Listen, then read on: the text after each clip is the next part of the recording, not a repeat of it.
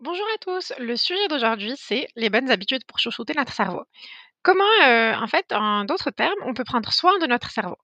J'ai déjà parlé du sport et du sommeil dans des podcasts, heu, précédents, si vous les avez écoutés, mais dans cet épisode, j'ai décidé de lister quelques pratiques très précises qui viennent chouchouter notre cerveau, améliorer notre concentration et notre mémoire.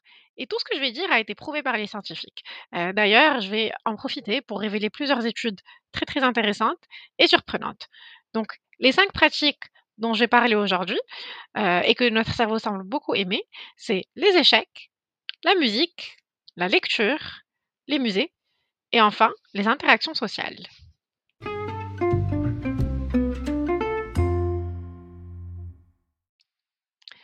Les échecs. Alors oui, les échecs sont bons pour le cerveau. Et en plus, bonne nouvelle, on n'a pas forcément besoin d'y jouer contre un adversaire. On peut télécharger une application et jouer contre l'intelligence artificielle qui, plus souvent, sera plus intelligente que l'adversaire. Enfin bref.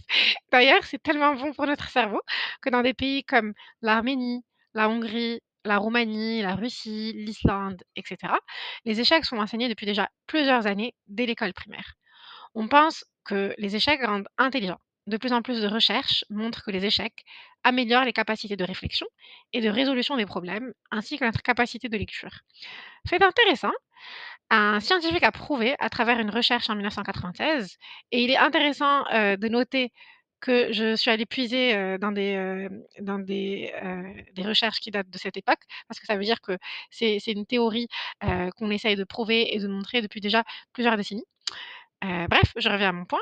Euh, donc, un scientifique a prouvé à travers une, recherche en 1996 que des étudiants en école primaire qui jouent aux échecs de manière régulière avaient une meilleure note au test de lecture que leurs camarades de classe euh, qui n'en jouaient pas.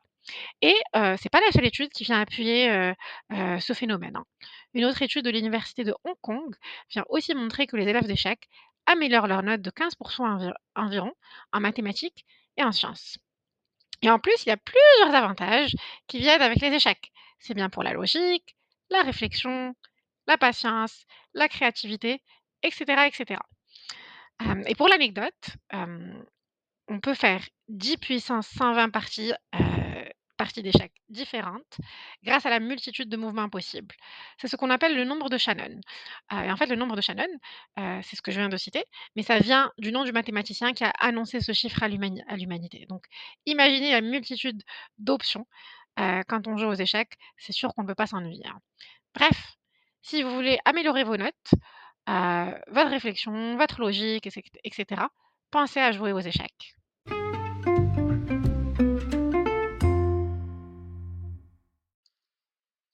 La musique. La musique est bonne pour le cerveau. Des chercheurs canadiens ont passé au scanner les cerveaux de personnes pratiquant une activité musicale depuis plus de 7 ans. Et devinez ce que ça a révélé? Euh, Ça a en fait révélé que la connectivité entre le cerveau droit, le cerveau droit c'est la partie du cerveau qui est plutôt intuitif et émotionnel, et le cerveau gauche, le cerveau gauche c'est la partie du cerveau associée à la logique et au rationnel, est boostée chez les musiciens. Une autre étude a montré que les cours de musique accélèrent le développement cérébral et la capacité de mémorisation chez l'enfant et peut donc mener à un quotient intellectuel plus élevé. Par ailleurs, il a été prouvé que la musique déstresse. Hein. Une recherche a été faite sur 24 étudiants préparant un entretien d'embauche en 10 minutes. Une fois que l'entretien est terminé, on a la moitié de ces étudiants qui sont allés se reposer, tandis que l'autre moitié qui est également allée se reposer, mais en écoutant du Mozart. Et devinez ce que les scientifiques ont conclu? Et comment ils l'ont conclu? Ils ont mesuré le cortisol salivaire le cortisol salivaire, c'est l'hormone du stress chez chacun des étudiants et ils ont découvert que 15 minutes post-entretien d'embauche, les étudiants qui sont allés se reposer sans écouter de musique ont vu leur cortisol monter par rapport à ceux qui avaient écouté de la musique classique. Donc en gros, on se repose, sans musique, notre niveau de stress augmente on se repose avec la, musique, notre niveau de stress diminue. Conclusion, la musique déstresse.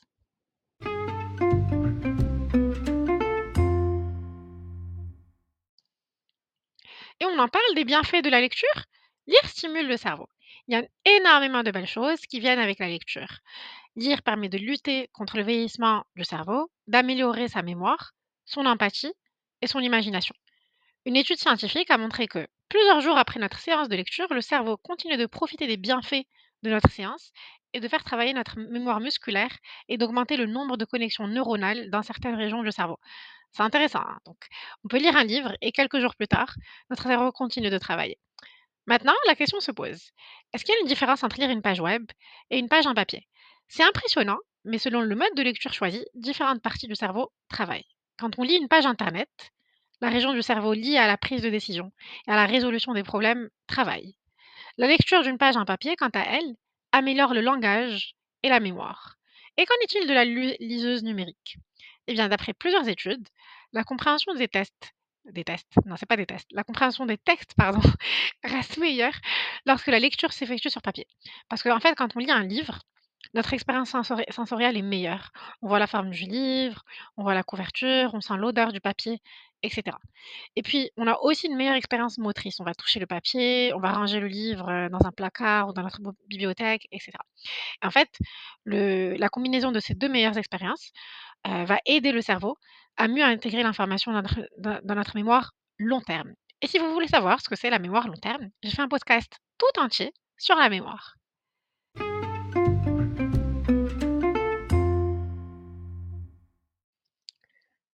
En parle des musées.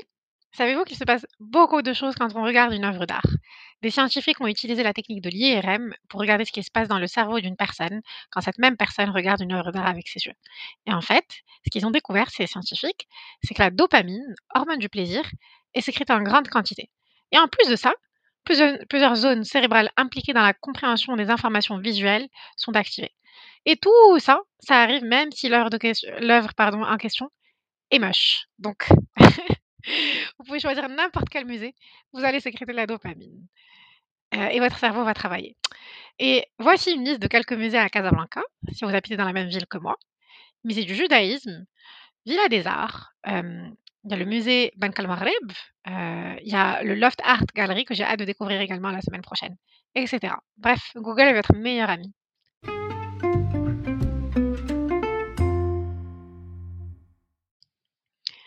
Et enfin, on parle des interactions sociales. Ce qui est sûr et certain, c'est qu'il faut sociabiliser. Le contact des autres est nécessaire pour développer son intelligence euh, relationnelle. Il a été prouvé par les scientifiques que l'isolement social réduit la génération de nouveaux neurones. Donc, en gros, si vous voulez que votre cerveau continue de produire de nouveaux neurones, il faut sociabiliser.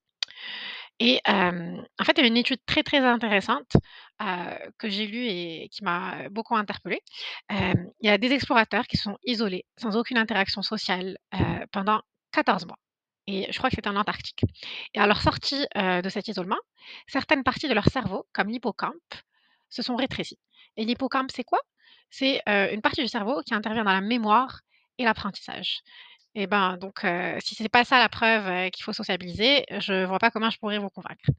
Et puis, notre cerveau droit, donc on a le cerveau droit et le cerveau gauche, hein, donc je crois que j'en ai parlé tout à l'heure. Notre cerveau droit qui est responsable de l'émotion et de l'intuition, se développe lorsqu'on a des interactions sociales avec les autres. Cette région s'active par des choses très simples comme des sourires, des sourires échangés, hein, des câlins, des regards et cetera. Et en plus, lorsqu'on interagit avec des personnes, plusieurs hormones vont être libérées, comme l'ocytocine. Et l'ocytocine, c'est l'hormone de l'amour ou du, ou du bonheur. En gros, on est plus heureux lorsqu'on a des interactions sociales. Et donc voilà, c'est la fin de ce podcast. J'espère que vous avez aimé. Euh, ce qu'il faut retenir donc, c'est que notre cerveau aime les échecs, euh, il est mélomane, il aime lire, il aime aller au musée, il aime interagir avec son entourage. N'hésitez pas à faire davantage de recherches, je suis sûre qu'il y a énormément d'autres moyens pour chouchouter, chouchouter pardon, son cerveau. Au revoir